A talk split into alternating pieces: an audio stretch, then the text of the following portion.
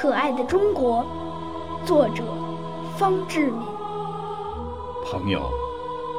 我相信到那时，到处都是活跃的创造，到处都是日新月异的进步。欢歌将代替了悲叹，笑脸将代替了哭脸，富裕将代替了贫穷，康健将代替了疾病，智慧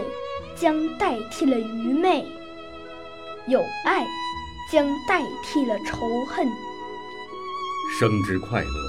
将代替了死之忧伤，明媚的花园将代替了暗淡的荒地。这时，我们民族就可以无愧色地立在人类的面前，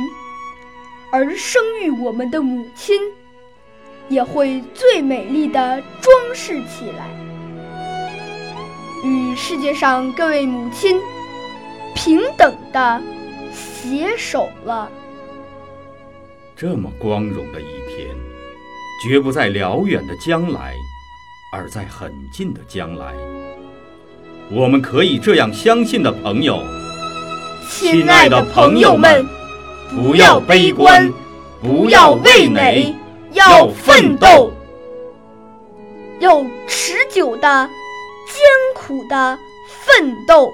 把个人所有的智慧才能都提供于民族的拯救吧。